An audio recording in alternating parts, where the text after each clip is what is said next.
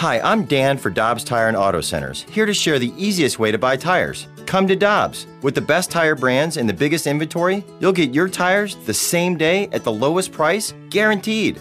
Next time you need tires, get into Dobbs. The Danny Mac Show with BK podcast powered by I Promise. Now, here's Danny Mac with BK.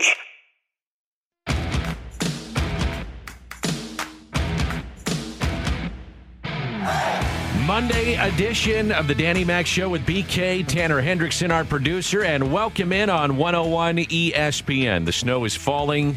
Uh, the roads on the way in here to work were not great, so everybody that's driving around town, please be safe, please be careful, take your time. Uh, BK, good morning to you. We had a full weekend of sports. We had a little golf. We had a little hockey. I was about to say full weekend of sports. It was the first weekend in No football. six months with no football. This sucked. Are you okay? I I was really having withdrawals yesterday. I'm Oh, going to be honest stop. with you, Dan. Um, what is wrong with you? You got to change seasons, baby. I know, and certainly looking outside, I'm well aware of that. um, on Saturday, I got to watch Mizzou get its butt kicked, which also was less than ideal. Hmm. Um, yeah, not not a great weekend for sports for me, Dan. But but but we did get the Blues, and they had a nice victory. They did have Nice a nice victory. victories, By the way, Mizzou, last check I saw, they would be a four seed. I was looking at some of the experts that do these things. Yeah, that, they had you know, their first mock yeah, tournament preview, Yeah. and they came in as a four seed. That was before Saturday Yeah. when they lost that game. But Yeah. neither here nor there. As of today, four seed. That's what I'm going with. I'll take it. Uh, I've seen on like Joe Lunardi stuff, slew his first four out. Then I've seen first four in. Um, I think if they, they can got rack screwed up, with this COVID stuff. they man. did, man. They, they're top 25 team. Didn't leave the to- top 25 for about a month when they were stricken with COVID. But I think what you're starting to see is that they're getting their legs back finally. So starting to become the team that we all hope that they can be. Um, want to talk a little bit about the Blues here first. And this is Barry Melrose. And the Blues, you, know, you think about what's going on here, BK. This is the seventh time the Blues will face the Coyotes. And it's not like, well, we saw them in October and then, in, no, this is like seven in a row. Uh, it's getting a little monotonous. And Barry Melrose of ESPN talked about how the NHL is handling the COVID situation. I just think you're basically praying that uh, it doesn't get any worse than it is right now.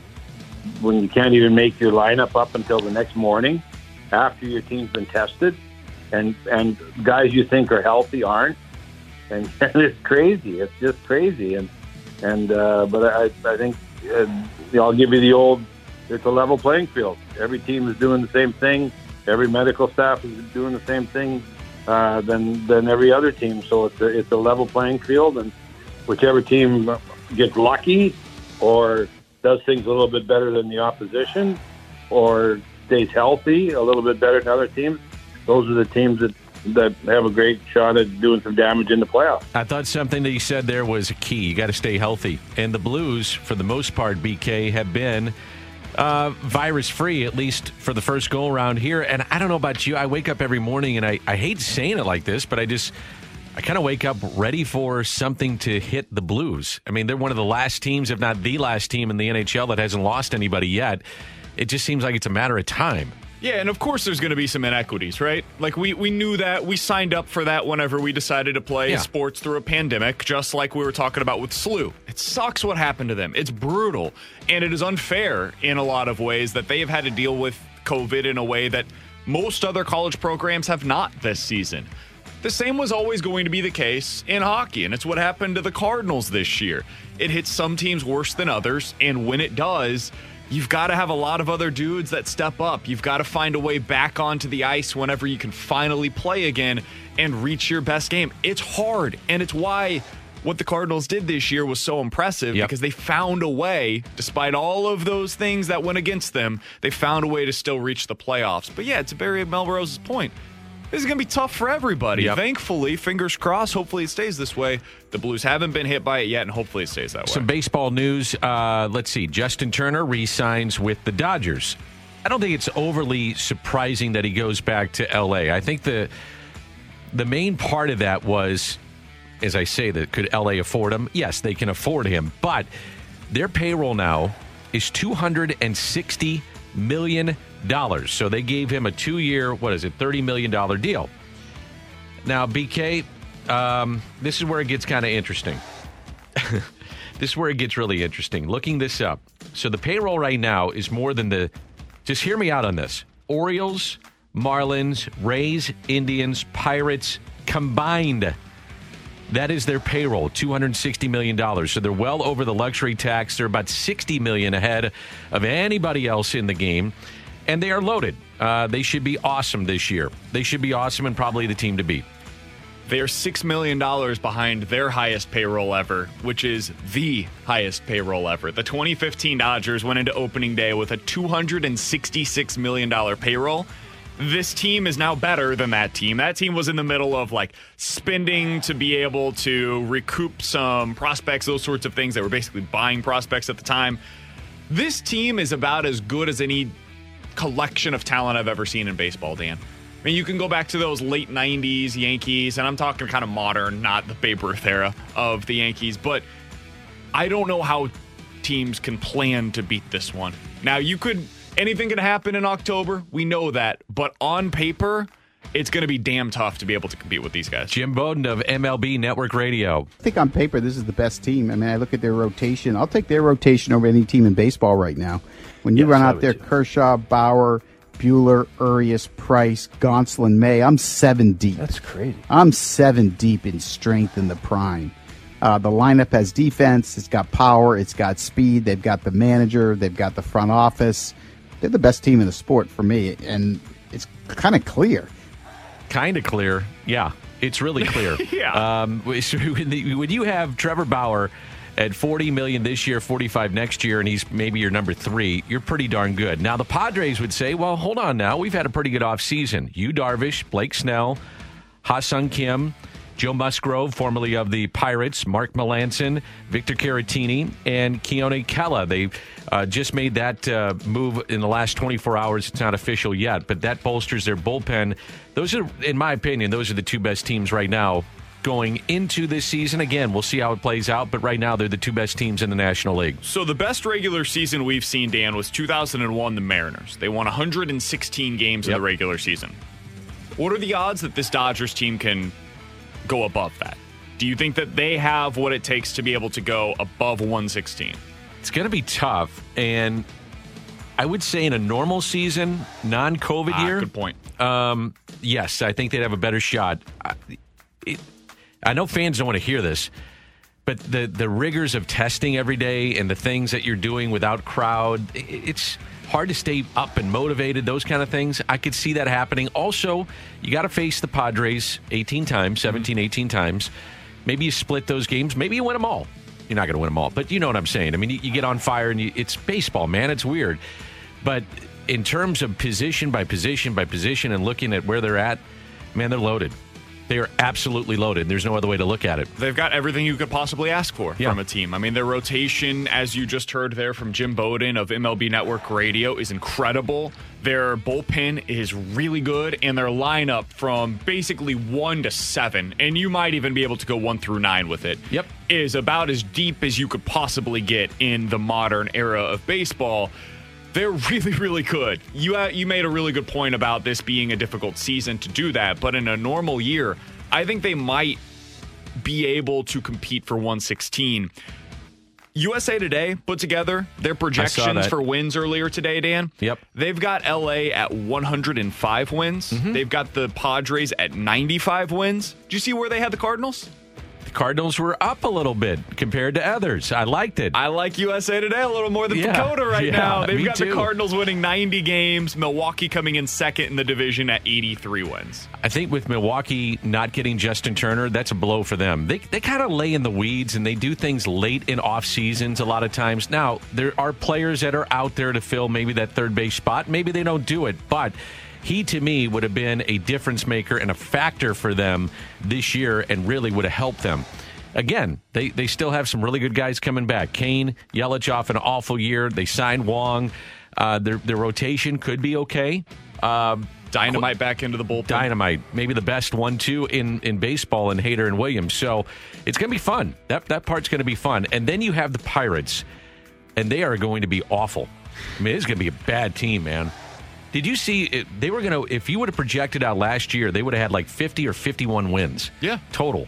I, I wouldn't be surprised if they're around that again this year. And they haven't Maybe improved. worse. They've, they've traded Musgrove. You traded Josh Bell. Now, you do have a great third baseman. I love their third baseman. I think this kid's a stud. Outside of that, it's bad, man.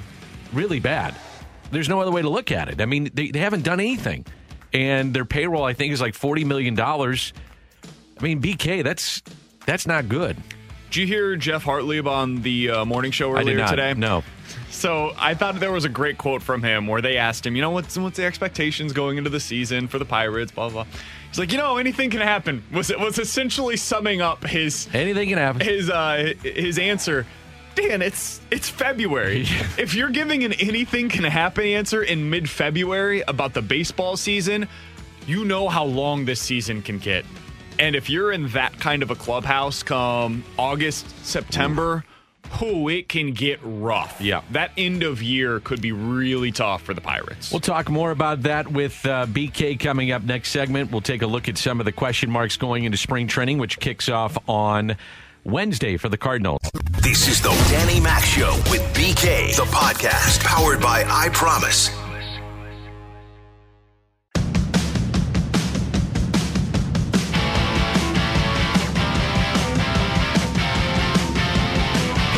Pitching, pitching. Can't have enough of it, especially going into 2021. Mike Claiborne was a guest of BK the other day and talked about what could be a strong suit for the Cardinals or bullpen. this is the one year where you don't write anybody's name in ink because you've got so many candidates that are going to vie not only for starting positions, but I think this bullpen might be as loaded as anything I've ever seen as far as guys who have big league experience and have shown they are ready to take that next step. Giovanni Gallegos, Andrew Miller. Uh, you got Genesis Cabrera, Tyler Webb, Ryan Helsley, Alex Reyes, Carlos Martinez, maybe. Depth. That's what the Cardinals do have. And I wonder in the rankings for USA Today if that was somebody actually taking a look beyond the numbers and saying, who's got depth right now? Well, the Cardinals have pretty good depth. Again, it's got to come together and see how it all plays out in spring training, and roles somewhat may get defined in that time period. But this is a strong suit for the Cardinals, undoubtedly. Dan, Dan, one thing that I'm curious about from your perspective is how the Cardinals are going to go about maximizing these pitchers. So, what I mean by that is you're going to have some guys that are sent down to AAA. Like Johan Oviedo, for example, probably ends up in the rotation in AAA as Well, opposed to in the this. bullpen in the majors. But how how do you do this if you're the Cardinals, making sure that you get the most out of these guys, both for the here and now, but also setting themselves up for success in 2022 and beyond? let's think on paper as we talk as the snow is falling we got nine inches maybe coming so we got plenty of time to get into this but um, i would say your rotation potentially could be at AAA, and I'm not sure they would make this jump with Liberatore and Thompson right away. But if that's the only baseball being played, yeah, you got to do it. Then you got Jake Woodford, you got Oviedo, and probably somebody else that I'm missing. But that's four of the five guys potentially. I think what's going to be fascinating is we talk about the now in spring training. BK, you've got all these guys. You've asked them to get stretched out, which they probably have done, meaning Carlos Martinez, Alex Reyes. Genesis Cabrera could be a starter at some point in his career. You don't know. Maybe it's this year. I don't think so, but I'm just throwing it out there. They probably have told him to get stretched out. Ryan Helsley, throw multiple innings. Probably not a starter, but get stretched out.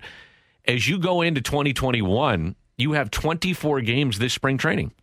24. Mm-hmm. You got a lot of off days because they're trying to stay within a 40 mile radius and not travel to the other side of the state. So you're going to play the Mets, you're going to play the Nationals, you're going to play the Astros, you're going to play the Marlins. You got 24, 24 games. Well, in my mind, you better be setting up a bunch of A games and B games and simulated games. I, I think that's going to be the challenge of just the immediacy of right now. We can get into the long term here in a second, but the immediacy of spring training is how am I going to find, if I'm Mike Shildt, Mike Maddux, John Mozeliak, Michael Girsch, how am I going to find innings this spring training to find out what I have? And are these guys going to be stretched out enough once I get into the season? That is one of the battles that you have right now with just 24 games.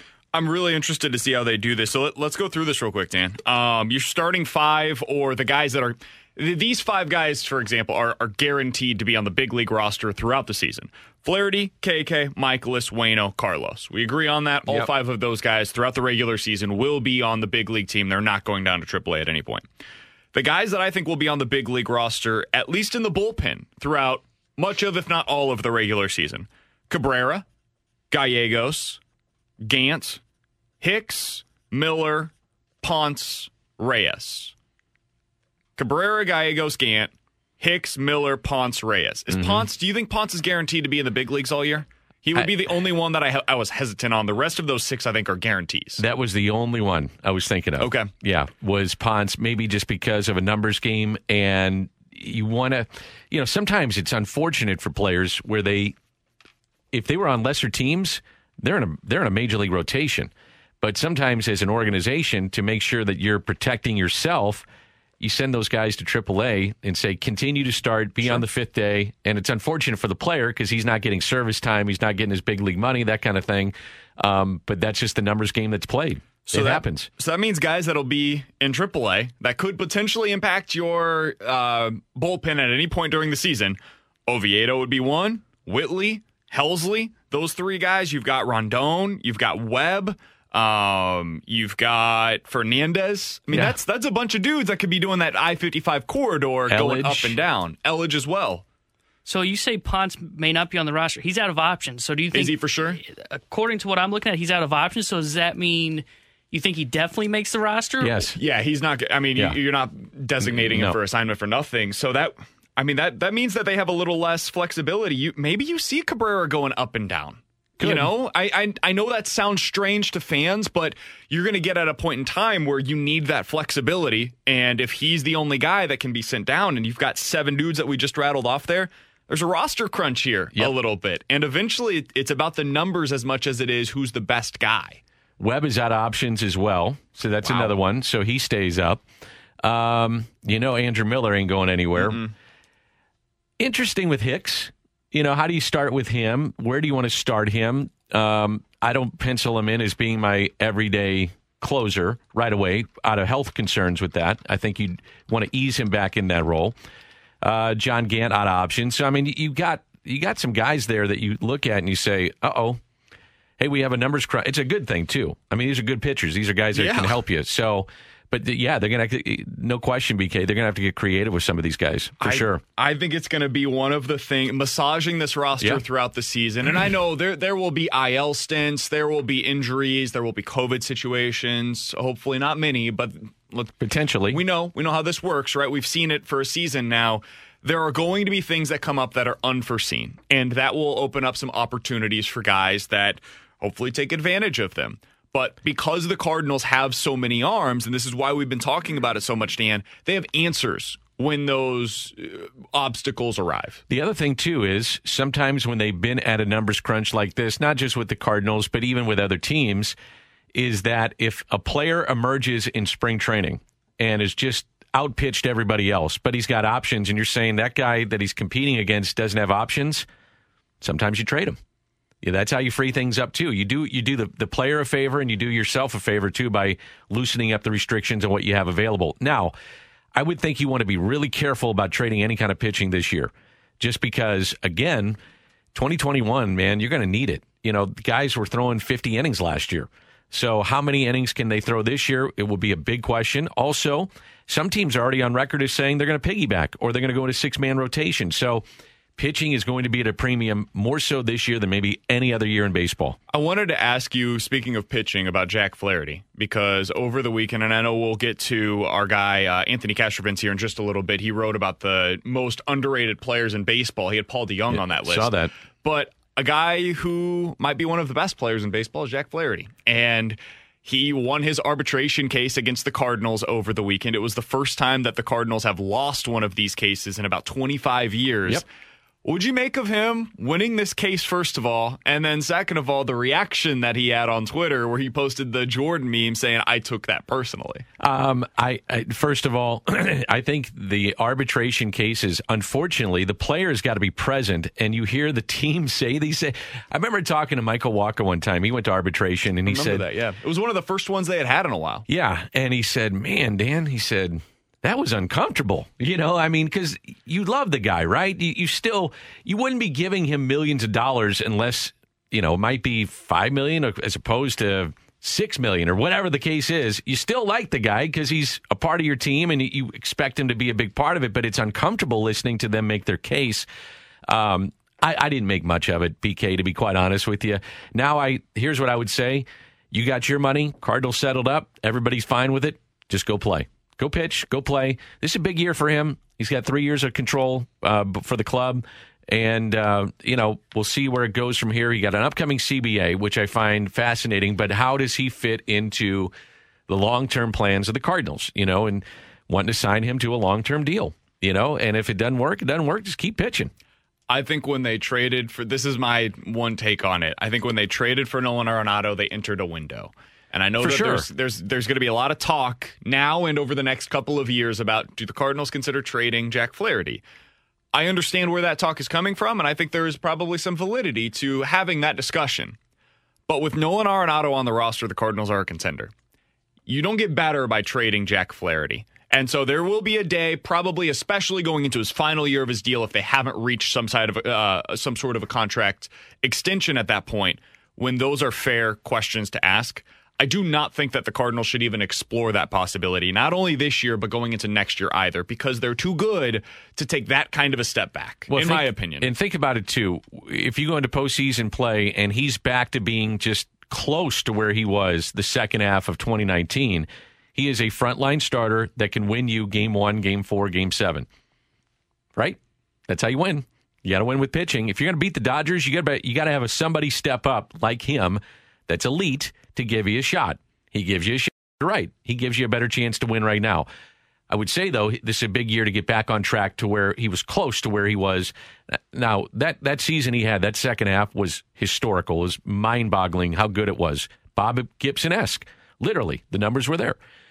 I'm not saying he can get back to that. Maybe he can. That'd be great for him and great for the club. But just get back to where every fifth day you think, hey, he's going to give us a great chance to win. and I thought he was there by the end of the season Get last back year. to being a top 10 or so starter Yeah. in the National League. If, if you can do that, that is what the Cardinals need him to be because that's a legitimate number one.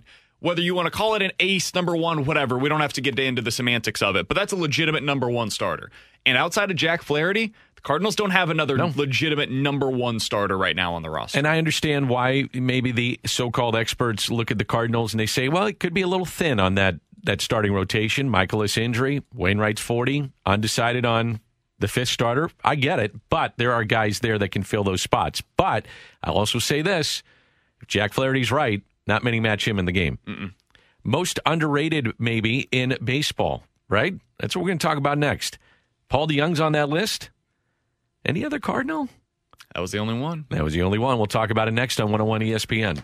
This is the Danny Mac Show with BK, the podcast powered by I Promise.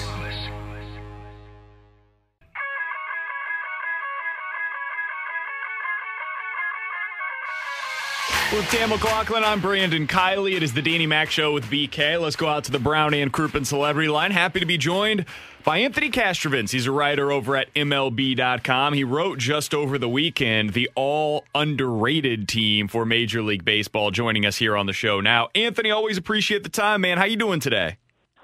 I'm doing well. I'm not not quite uh, as buried in snow as you guys are uh, quite yet here in Cleveland, but we're getting there. We're working on it. oh, just wait. we're doing our best to shovel through this thing. I hear you. I hear you. That's all we can do. Anthony, let's start with your piece from the weekend. You wrote about the uh, most underrated players in baseball. And here in St. Louis, I think the name that initially stands out for everybody is Paul DeJong, being the shortstop on this list. Uh, How underrated is he, in your opinion? Because I think there would be differing opinions here locally. Do, do you believe that he is among the more underrated players in the sport? Yeah, I think so. I, I put him on that list because the way we did that list this year was we just did guys who weren't in MLB Network's top 10 at each position, and, and DeJong was not in the top 10. Nor do I necessarily think he should be in the top 10. Just we're, we're in a golden age of shortstops, you know, across Major League Baseball. And I think because of that, you know, because of the Lindors and, and Correas of the world, um, you know, it's easy to overlook a guy like Paul DeJong, who's just, I think, a really solid ball player. And I understand that um, in part because of how good his rookie year was uh, in St. Louis. I understand that fans want to see more than they've seen from him, uh, particularly offensively, uh, the last few years. But I think if you look at his track record, we haven't. Uh, there, there's a lot of, I think, good excuses built in uh, to uh, from an injury standpoint. We all know what happened last season with COVID, and, and he was a victim of that as well. Um, So I, I just think there's there's probably more offensive potential there still to be untapped with a you know a fully healthy season and, and not being such a focal point of the lineup. I think the Nolan Arenado trade helps him a lot because um, I think he's just better cast in other areas of the lineup as opposed to you know more towards the middle of the order. But um, you know, good defender, uh, posts up, and uh, and I think there's more with that bat than, than what we've seen the last couple of years. I found your article a lot of fun to read and uh, intriguing. Were there any surprises for you that maybe weren't on the MLB top ten that made your that that uh, made your list in your article? Uh, actually, two Boston guys. I mean, I don't have like East Coast bias before you accuse me of that. I live in Cleveland, Ohio, but but actually, two Boston guys. Like, I'm, surprised Rafael Devers is not in the top 10 third baseman. That's another position that's super deep, so you can understand how it could come to that. But you know, Devers had an incredible 2019 season. Uh, he was just an extra base hit machine, and uh, and I know he didn't have as good of a, a 2020, but uh, I'm I'm more in line with kind of uh, uh, giving people a mulligan for 2020. I think it's just a strange year in a lot of ways. So. Um, so I think he belongs in the top 10. And, and Christian Vázquez, their catcher, I think belongs in the top 10. I think he's um, you know, he, he's compiled a nice track record there defensively for a while, but but the last couple of years he's been one of the strongest offensive catchers, which is a, a difficult position to get offense from these days. I'm curious with you being in Cleveland, and this is away from your article just a little bit. You saw Lindor get traded. I mentioned earlier mm-hmm. on our show that uh, the Dodgers have a payroll that would, if you combine five teams, is still greater than their payrolls. I mean, five combined. Mm-hmm. What, what's it yeah. like in Cleveland to see Lindor leave? And you know, just in I know you cover the sport. I read you all the time. It's probably not a great thing for the sport to see the faces of these franchises leave. What do you think? No, it's not. I mean, on some level, like Francisco Lindor going to New York is great for baseball, right? I mean, it's one of the most marketable players in the sport going into the biggest city. But is it good for baseball that the team like Cleveland can't keep? Uh, I mean, teams dream about finding a player like that, and and there was really no realistic way they were ever going to keep him. Uh, it was pretty much a foregone conclusion. So it's it's frustrating, it's sad, um, and not unexpected at all that uh, they ended up going down that road. If anything, they they probably should have traded him earlier, to be honest, just because if they weren't going to make that kind of financial commitment towards one player, um, you know, you got to maximize the trade value. And it's hard to say that they did in light of the circumstances. Some of that was out of their control with the way the pandemic unfolded, but, know, they took a risk taking him into 2020 in the first place if they weren't going to build around him. Um, and, and then the pandemic hit and, and it just, it, it hurt his trade value all the more. We're talking to Anthony Castrovince here on 101 ESPN. Anthony, as you look across the National League right now, I mean, as Dan just mentioned, the Dodgers are going to be the favorite for everybody. If you're looking at chalk this year in terms of who's going to represent this league, it'll be the Dodgers for sure. Outside of them and the Padres, where do you think that the Cardinals stack up with these other contenders in the league, though, right now?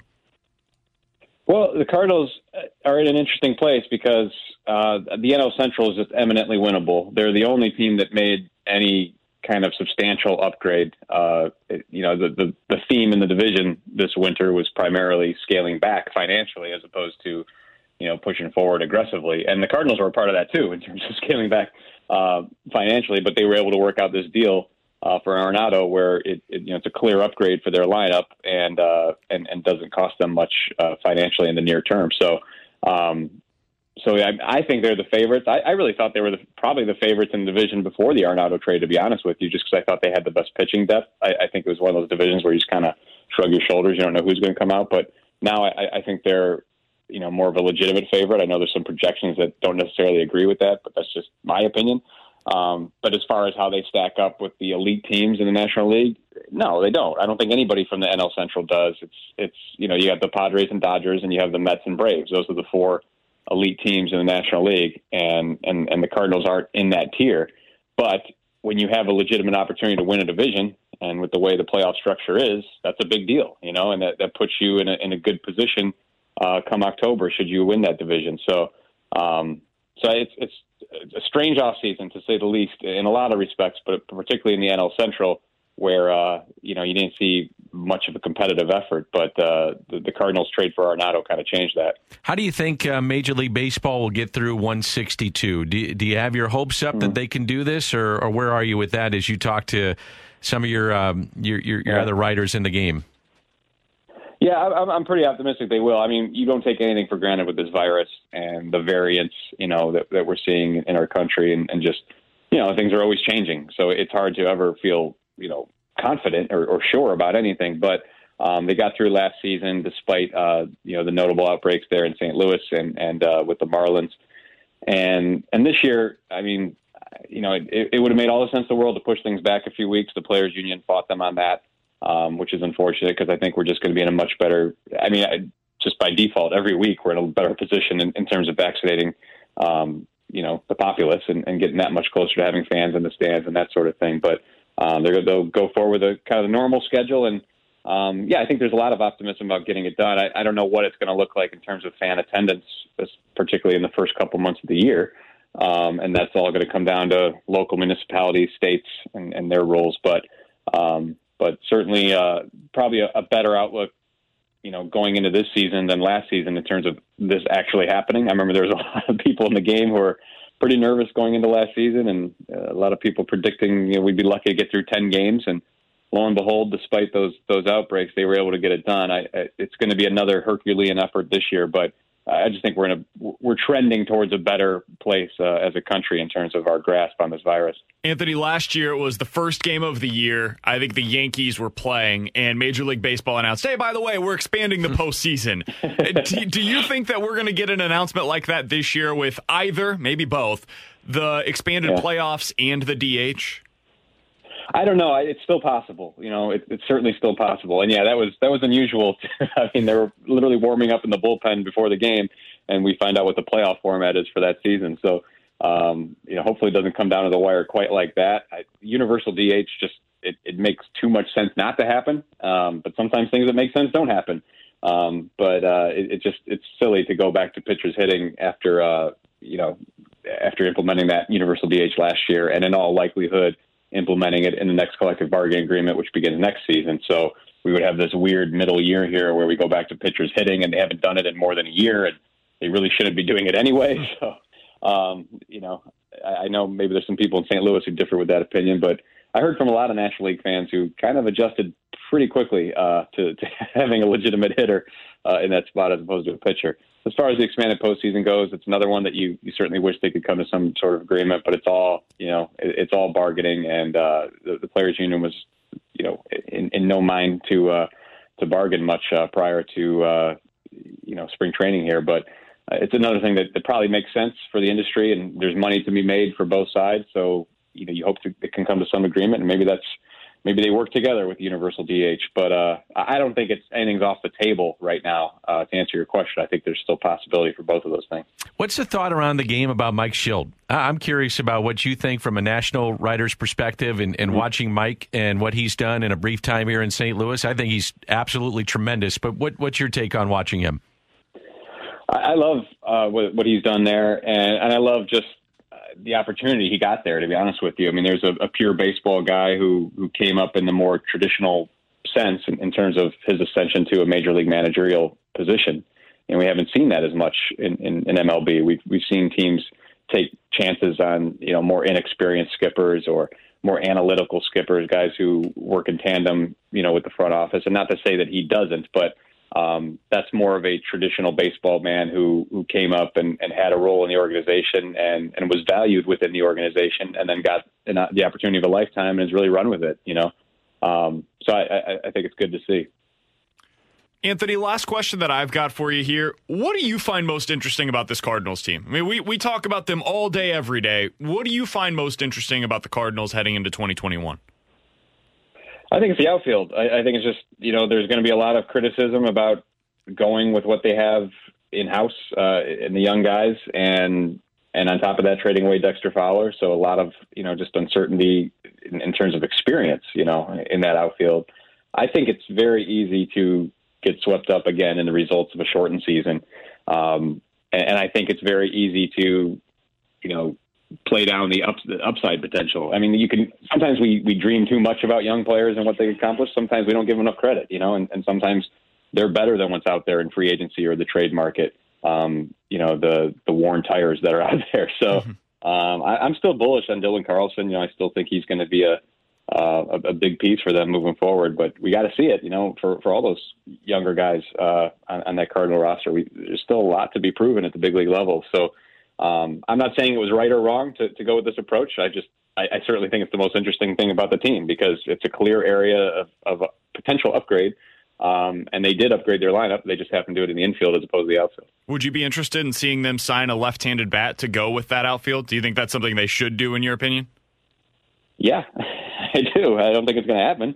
Um, now, I don't think it's going to happen on a major league contract. There's still some interest. I mean, there's a lot of inventory out there in general um, with, with free agency. It's just you know, it's these are probably in all likelihood low impact players who are going to get predominantly minor league deals. So the Cardinals could still be uh, in that realm of, of free agency here uh, in the coming days and weeks. But um, as, as, far, as far as you know, major league signings, major league opportunities, clear you know clearly on the roster. I, I think what you see is what you get right now. He's Anthony Castrovince. Find his work over at MLB.com. You can follow him on Twitter at his last name, Castrovince, C A S T R O V I N C E. Anthony, we always appreciate the time, my friend. All the best to you and yours, and we'll talk with you on the other side of this snowstorm, man.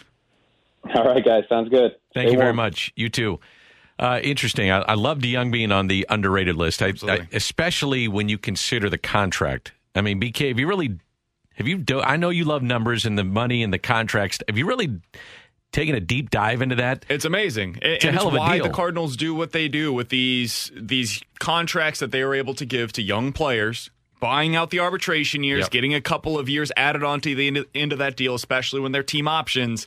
We saw with Kolten Wong. That deal was a value for the Cardinals, basically the entire term of the deal. And then finally at the back end, they decided to opt out of it because that's what they can do whenever they sign these deals early on. All right, I'm going to switch gears here. We're going to take this up until probably the top of the hour. I'm going to switch gears here. Tom Brady threw. I, I I don't know if you saw this story. So he, I know you saw him throw the Lombardi Trophy, right? Okay, Mm-hmm. Yeah, of course. So he throws a Lombardi Trophy. I thought it was kind of funny. No damage, no harm, no foul. Everybody has a few giggles. The trophy's fine. Lands in the other boat. Everybody's good. Except there is one lady that is not happy about this trophy three being thrown. it just really upset me that this trophy was disgraced and disrespected by being thrown as if it was a real football. I didn't sleep for the past two nights because of this. I was that upset because I I know the, the passion that goes into this trophy and how my dad and all, all his fellow silversmiths are so proud to make this. I personally would like an apology Oh, not just to me and my family and the other silversmiths, um, but to the to the fans. for the silversmiths across the world, they are owed an apology because Tom threw that trophy. That was the daughter of the silversmith that created the Lombardi Trophy. Yeah. She's fired up. She hasn't slept over this. I mean, it's a it's Multiple a- days. multiple days, forty eight hours, eyes wide open over this because it's been traumatic. It would be as if my fiance threw her engagement ring Now, that's across different. to another another boat. I mean, it's it's basically the equivalent for her. That's different. That's true love. This is the Lombardi Trophy. Now, oh, Dan. A contraire, it is the same. This is clearly true love for her as well. So I think we have a disagreement so here. when I first saw this, uh, I was like flipping through the channels, and I, I don't know why I'm bringing this up. I wanted to talk about it today. So when I'm flipping through the channels, I thought it was a joke. I thought, oh, that's kind of funny. spoof. It's gotta be, yeah. It's got to be a spoof, like it's an SNL spoof. No, this was true. She was very upset. I think you have to relax a little bit. Nothing happened to the trophy, and everybody's fine. So if now if the trophy had sunk to the bottom of the water, okay, now may, maybe we have a conversation about it. But it didn't. So what's the problem? Do you have a problem with what Tom Brady did? No, of, course not. Who um, This was, cares? this was one of the most humanizing things Tom Brady has ever done. First, throwing the Lombardi trophy to another boat while on a parade, naturally, uh, in the middle of the bay. That was the first thing. Second thing, him waddling over after that. Now, that's another story. Struggling to get back to a car. Not, I would imagine, him driving, but struggling to get back to his driver's car. Uh, yeah, that was a, in my opinion, a fond moment, a fond memory that we will have of Tom Brady. But I am not the lady whose father put together the Lombardi Trophy, so clearly we have differing opinions on the matter. I didn't care when I first saw it. I, I when I first saw the video of Brady do it, I thought, whoa. Okay, that's a little out of character for Brady, but he's being humanized since he, he went to Tampa Bay. Would you agree with that? Like he's he looks more of like a human being. I now. like the guy, Dan, and it really bothers me. I- exactly. Um, because for 20 years, he was the villain in my life. I was a Chiefs fan. He's with the Patriots, and he kicks my team's butt every season. And I hate him because they are the evil empire up in New England, and they don't have fun. It's buttoned up. He goes down to Tampa. He starts having a little bit more fun. He's with Bruce Arians, who is the personification of old man fun. Yeah. And now I like him, and I don't know what to do with myself because I find my I found myself rooting for him in the Super Bowl against my team, which I don't like doing. Now Rob Manfred might say it was a piece of metal. That's a good point. He might not care. Why should you care? It's a piece of metal, right? I hope that this woman, I hope her father has nothing to do with the Stanley Cup because I can't imagine what her reaction would be to some of the things that have happened to that trophy. Oh. Cannot even imagine. Uh, we get a text here from the 614 from an hour south of Cleveland, lifelong sp- uh, Cleveland sports fan.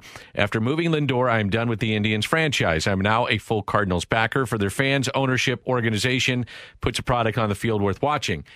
I got a feeling that there's going to be a lot in Colorado that are like that. It's going to take time, man. When you trade away those type of players, those are generational type players. Now, Boston might be a little bit different with Mookie Betts because they're going to spend. more some- inexcusable what Boston did. I would agree. That's that's the most inexcusable thing that we've seen in baseball in the last two years. Mookie Betts right there with maybe Mike Trout. I mean, Mike Trout's in a stratosphere all himself, but then it's Mookie Betts in my mind. Although Mookie Betts might be there before it's all said and done. Who knows? Probably not, but he, you get the point. He's really good. He's awesome. And you trade him away. Now, the thing that Boston will do, though, is they're going to spend some money and probably turn the thing around fairly quickly. Would you agree with that? But if you're going to spend the money, spend it on, at worst, the second best player in the sport. By Like, the I'm with you. I agree. They're probably going to do exactly Right. that. Imagine if instead of, they're probably going to re sign Jackie Bradley Jr. Instead of having Jackie Bradley Jr. and some random free agent pitcher, imagine if you had, you know, the second best player in the sport. Like, you upgrade that way. Think about their outfield. What's happened? Betts Benintendi. gone. Benintendi and Bradley. Wow. That's a lot. Along with Bogaerts, um, I mean, they, they had a stud team Devers. ready to go for them. Yeah. And they blew it up. which I'm, I'm still trying to kind of figure out why. I, I, you know, I, I get it. You gotta- Price, Chris Sale. Yeah. Like you, you, you had it ready to go. It, you you built it and it was ready, and then you blew it up right. preemptively. Didn't make a lot of sense. Uh, okay, by the way, we have uh, hockey today and this President's Day, which, by the way, this date in 2011, Stan the Man got his Presidential uh, Medal of Freedom from President Obama back in 2011. Blues Coyotes coming up pregame at 2 with Alex Ferrario. You're coming up with Alex Ferrario. What are you guys talking about? Indeed. So at 11:30, the new Cardinals beat writer for Cardinals.com is going to join us. His name's Zachary Silver. He's already done some really good work. So I'm interested to talk to him about what he finds most intriguing about this Cardinals team. He's going to join us at 11:30. At 12:30, the manager for the Cardinals, Mike Shildt, will be joining the show. All right, looking forward to it. You've been listening to the Danny Mac Show with BK, the podcast powered by I Promise. On November 13th, it's the dawning of a new era when the NFL debuts in Germany live on NFL Network. Brady and the Bucks, Touchdown Tampa Bay! DK and the Seahawks. Puts the ball up, making a catch! Wake up and watch with the world. It's Sunday morning football. Live from Munich. Sunday at 9:30 a.m. Eastern, only on NFL Network. Peloton, let's go! This holiday, with the right music and the right motivation from world class instructors, We're going to pick it up a notch. It's the holiday season. you might just surprise yourself with what you're capable of. Work out to thousands of live and on demand classes, from running to cycling to yoga. Try Peloton risk free with a 30 day home trial. New members only, not available in remote locations. See additional terms at onepeloton.com slash home dash trial. Peloton, motivation that moves you.